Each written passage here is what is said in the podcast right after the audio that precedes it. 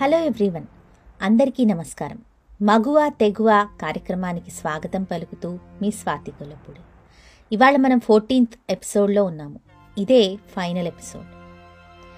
కొద్ది సంవత్సరాల తర్వాత బబుల్స్ పబ్ హైదరాబాద్ రాత్రి పదకొండు గంటల పది నిమిషాలు. ఒక పుట్టినరోజు పార్టీలో భాగంగా కొంతమంది అమ్మాయిలు అబ్బాయిలు కలిసి ఫుల్గా తాగి అక్కడే డీజే మ్యూజిక్ ప్లే చేస్తూ ఉండగా డాన్స్ చేస్తూ ఉన్నారు. ప్రతి ఒక్కరూ విచ్చలవిడిగా సిగ్గులొదిలేసి వ్యవహరిస్తూ ఉన్నారు. వ్యవహారం కొంచెం కొంచెంగా శృతిమించుతోంది. సరిగ్గా అదే సమయానికి మ్యూజిక్ ఆగిపోయింది. అప్పుడే హే డీజే ఎందుకు మ్యూజిక్ ఆపావు? ప్లే ది మ్యూజిక్ అని అరిచింది ఓ అమ్మాయి ఆ చీకట్లోకి చూస్తూ. క్షమించాలి మేడం మ్యూజిక్ ఆపింది డీజే కాదు నేను. అని ఓ ఆడగొంతు వినిపించింది ఆ చీకట్లో నుండి. ఎవరు నువ్వు? అని ఇంకో అతను అరిచాడు. తమ్ముడు కొంచెం లైట్స్ ఆన్ చేయమ్మా. నేను ఎవరో కనిపించట్లేదట అంటూ ఆ గొంతు పక్కనే ఉన్న ఆ పబ్లో పనిచేసే కుర్రాళ్ళకి చెప్పింది. దాంతో వాళ్ళు లైట్లు ఆన్ చేశారు. అప్పుడు ఆ వెలుగులో ఆమెను చూసి ఒకతను బాప్రే ప్రజ్ఞ ఐపీఎస్ అన్నాడు. అందరూ ఆమెను చూసి భయం భయంగా కదులుకుంటూ నిలబడితే ఆమె ఆ పోలీస్ యూనిఫాంలో అలా నడుచుకుంటూ వీళ్ళ దగ్గరికి వచ్చి బర్త్డే ఎవరిది? అని ప్రశ్నించింది. అప్పుడు నాదే అంటూ ఒకడు ముందుకొచ్చాడు తూలుతూ. అప్పుడు వాణ్ణి లాగిపెట్టి ఒక్కడి పీకింది చెంప మీద. అసలే తూలుతూ ఉన్నాడేమో! ఆ దెబ్బకి కింద పడ్డాడు. మళ్ళీ నెమ్మదిగా పైకి లేచి నేనెవరో తెలియకుండా కొట్టారు అన్నాడు పౌరుషంగా. నువ్వు ఎవడైనా నా సిటీలో ఈ లేట్ నైట్ పార్టీలు రేవ్ పార్టీలు నీలాంటి స్టూడెంట్లు ఆల్కహాల్ తాగడం ఇవి పూర్తిగా నిషిద్ధం. ఇవేవైనా నా కంటికి కనిపిస్తే లాకప్పే so you all are under arrest అని అరిచింది గట్టిగా. మమ్మల్ని అరెస్ట్ చేస్తావా? మేమంతా ఎమ్మెల్యేలు ఎంపీల పిల్లలం అన్నాడు మళ్ళీ.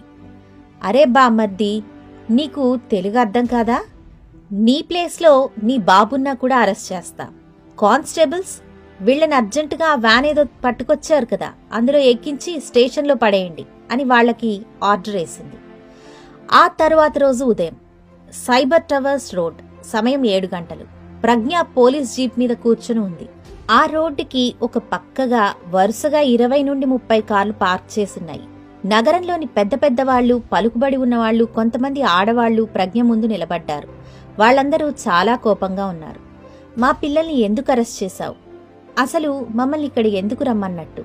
చూస్తున్నాం నువ్వు నీ హద్దులు దాటుతున్నావు. ఇలా చిన్న చిన్న కారణాలకి చిన్నపిల్లల్ని అరెస్ట్ చేయడం కాదు. నీ ప్రతాపమేంటో పెద్ద పెద్ద క్రిమినల్స్ దగ్గర చూపెట్టు. నువ్వు వాళ్ళ స్వేచ్ఛకు అడ్డుపడుతున్నావు.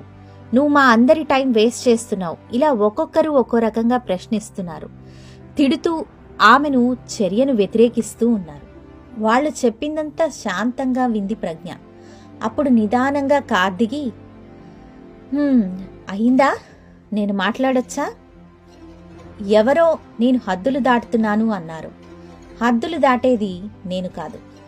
నిజానికి హద్దులు దాటుతోంది మీ కొడుకులు కూతుళ్ళు. ఫొటోస్ మీ ఫోన్లోకి వచ్చాయి చూడండి. నేను మిమ్మల్ని ఇక్కడికి అవమానించడానికి పిలవలేదు. అలా చేయాలంటే ఆ ఫోటోలు మీడియాకి ఇచ్చేదాన్ని. అప్పుడు పోయేవి మీ పరువే. మీకు వాస్తవాలు తెలియాలనే ఉద్దేశంతోనే ఇక్కడికి రప్పించాను.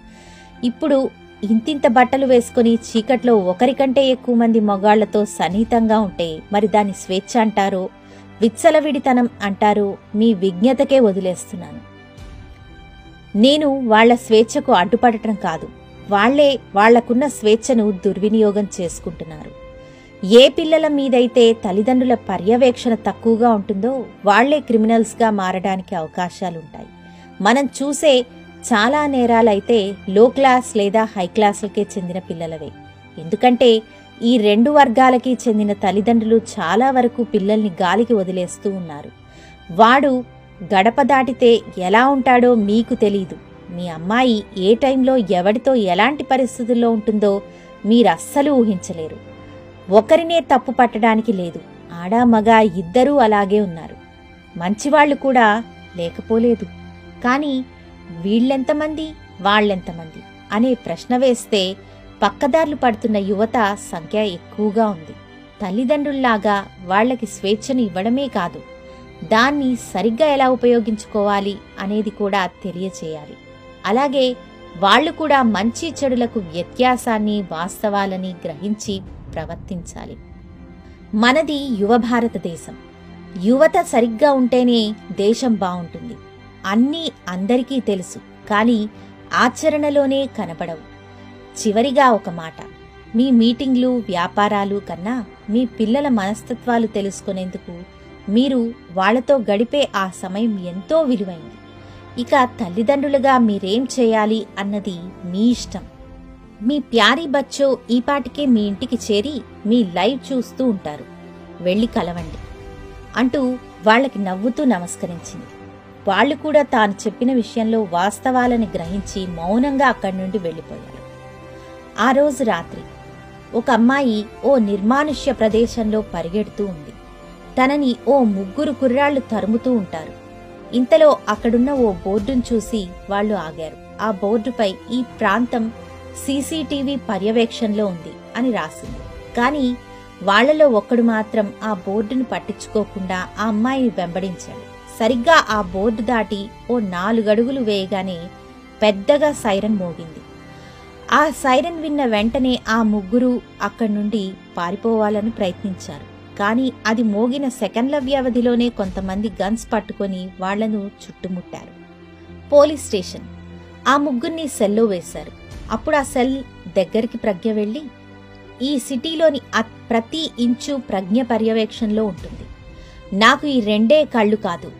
ఇంకా చాలా కళ్ళున్నాయి. మీలాంటి బేవస్ ఎదవలకి కూడా తెలియని ప్రదేశాలు మాకు తెలుసు. అంది కాస్త వెటకారంగా కాస్త కోపంగా. Thank you so much madam అంది ఆ అమ్మాయి వెనక నుండి. అప్పుడు ప్రజ్ఞ ఆ అమ్మాయి దగ్గరికి వెళ్ళి చూడు శైలు మనం ఎప్పుడూ మన కలల వెంట పరిగెత్తాలి తప్ప ఇలాంటి పోరంబోకుల నుండి తప్పించుకోవడానికి కాదు. పరిగెత్తడానికి బదులుగా పోరాటం అలవాటు చేసుకో అంటూ నవ్వుతూ తన భుజం తట్టింది. అప్పుడు ప్రజ్ఞ ఆ అమ్మాయి దగ్గరికి వెళ్ళి చూడు శైలు మనం ఎప్పుడూ మన కలల వెంట పరిగెత్తాలి తప్ప ఇలాంటి వాళ్ళ నుండి తప్పించుకోవడానికి కాదు. పరిగెత్తడానికి బదులుగా పోరాటం అలవాటు చేసుకో అంటూ నవ్వుతూ తన భుజం తట్టింది. అలాగే మేడం ఇకపై మీరు చెప్పినట్టుగానే ఉంటాను అంది తను. ప్రజ్ఞ చిన్నగా నవ్వి ఓ లేడీ కానిస్టేబుల్ని తనని తన ఇంటి దగ్గర డ్రాప్ చేయమని చెప్పింది. ఆ తరువాత కాసేపటికి ప్రజ్ఞ కూడా ఇంటికి బయలుదేరింది. ఇల్లు. లక్ష్మి వచ్చి తలుపు తెరిచింది.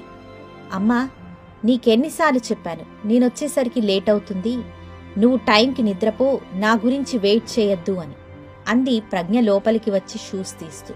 నా కూతురు గురించి ఎదురు చూడడంలో ఎలాంటి తప్పు లేదు. పైగా నా బిడ్డలిద్దరూ ఈ సిటీ హీరోస్ కదా అంది గర్వంగా నవ్వుతూ. మమ్మల్ని హీరోలుగా తీర్చిదిద్దింది నువ్వు నాన్నే కదా.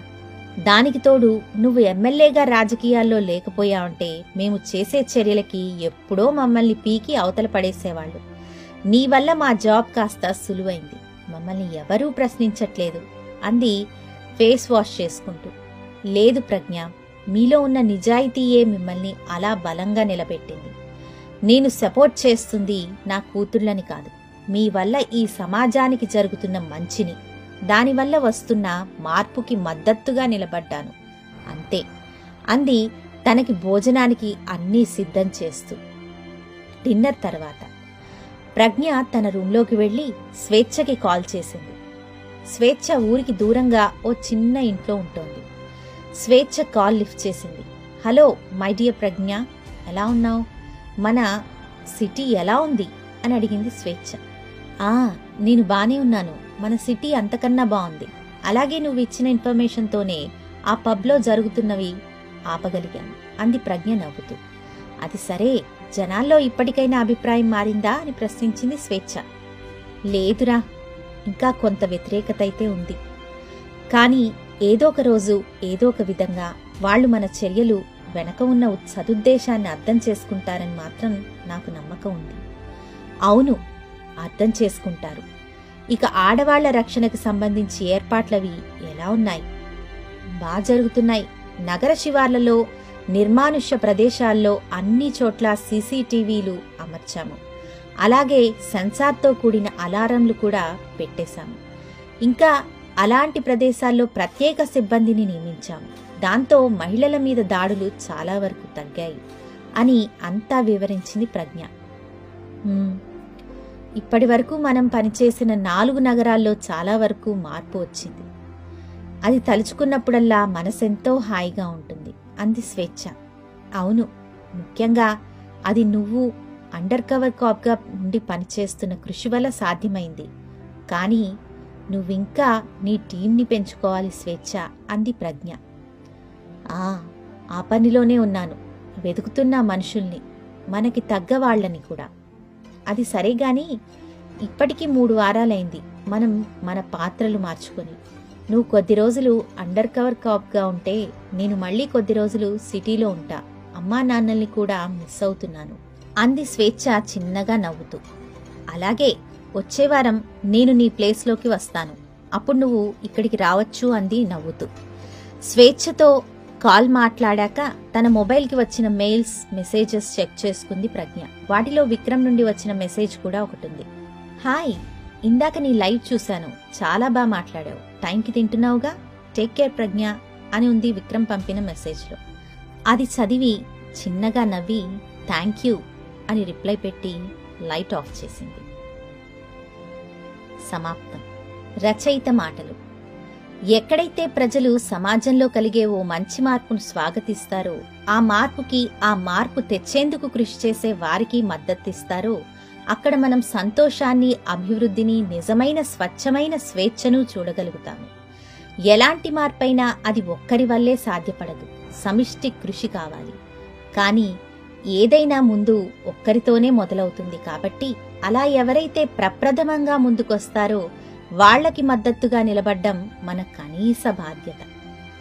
కానీ చాలా చోట్ల అలా ఎవరైనా ఒకరు ఎదుర ఏదైనా ఒక మార్పు కోసం పాటుపడుతూ ఉంటే మద్దతు ఇవ్వకపోగా ఆ వ్యక్తి కాళ్ళను పట్టుకొని వెనక్కి లాగుతూ ఉంటారు. ఇదే మన భారతదేశం వెనకపడటానికి దేశంలో నేరాల సంఖ్య పెరగడానికి ప్రధాన కారణం. ముందు ఈ నిజాన్ని మనమంతా ఎలాంటి అహాలకు పోకుండా ఒప్పుకోగలిగితే ఇక్కడే సగం మార్పుని సాధించగలుగుతాం. అలాగే ప్రతి స్త్రీలోనూ కని పెంచి పోషించే లక్ష్మితో పాటు తెగించి ముందడుగు వేసే ప్రజ్ఞా స్వేచ్ఛలు కూడా ఉంటారు. కాకపోతే చాలామంది మీలోని ధైర్యాన్ని తెగువని మర్చిపోతూ ఉన్నాం. మీలో సహనంతో పాటు ప్రమాదానికి ఎదురెళ్ళేంత తెగువ కూడా ఉందని గుర్తు చేయాలని ఉద్దేశం నుండి పుట్టిన కథే ఈ మగువ తెగువ. మగువలందరికీ ప్రతి మగువలోని అమ్మకి ఈ కథ అంకితం జై హింద్.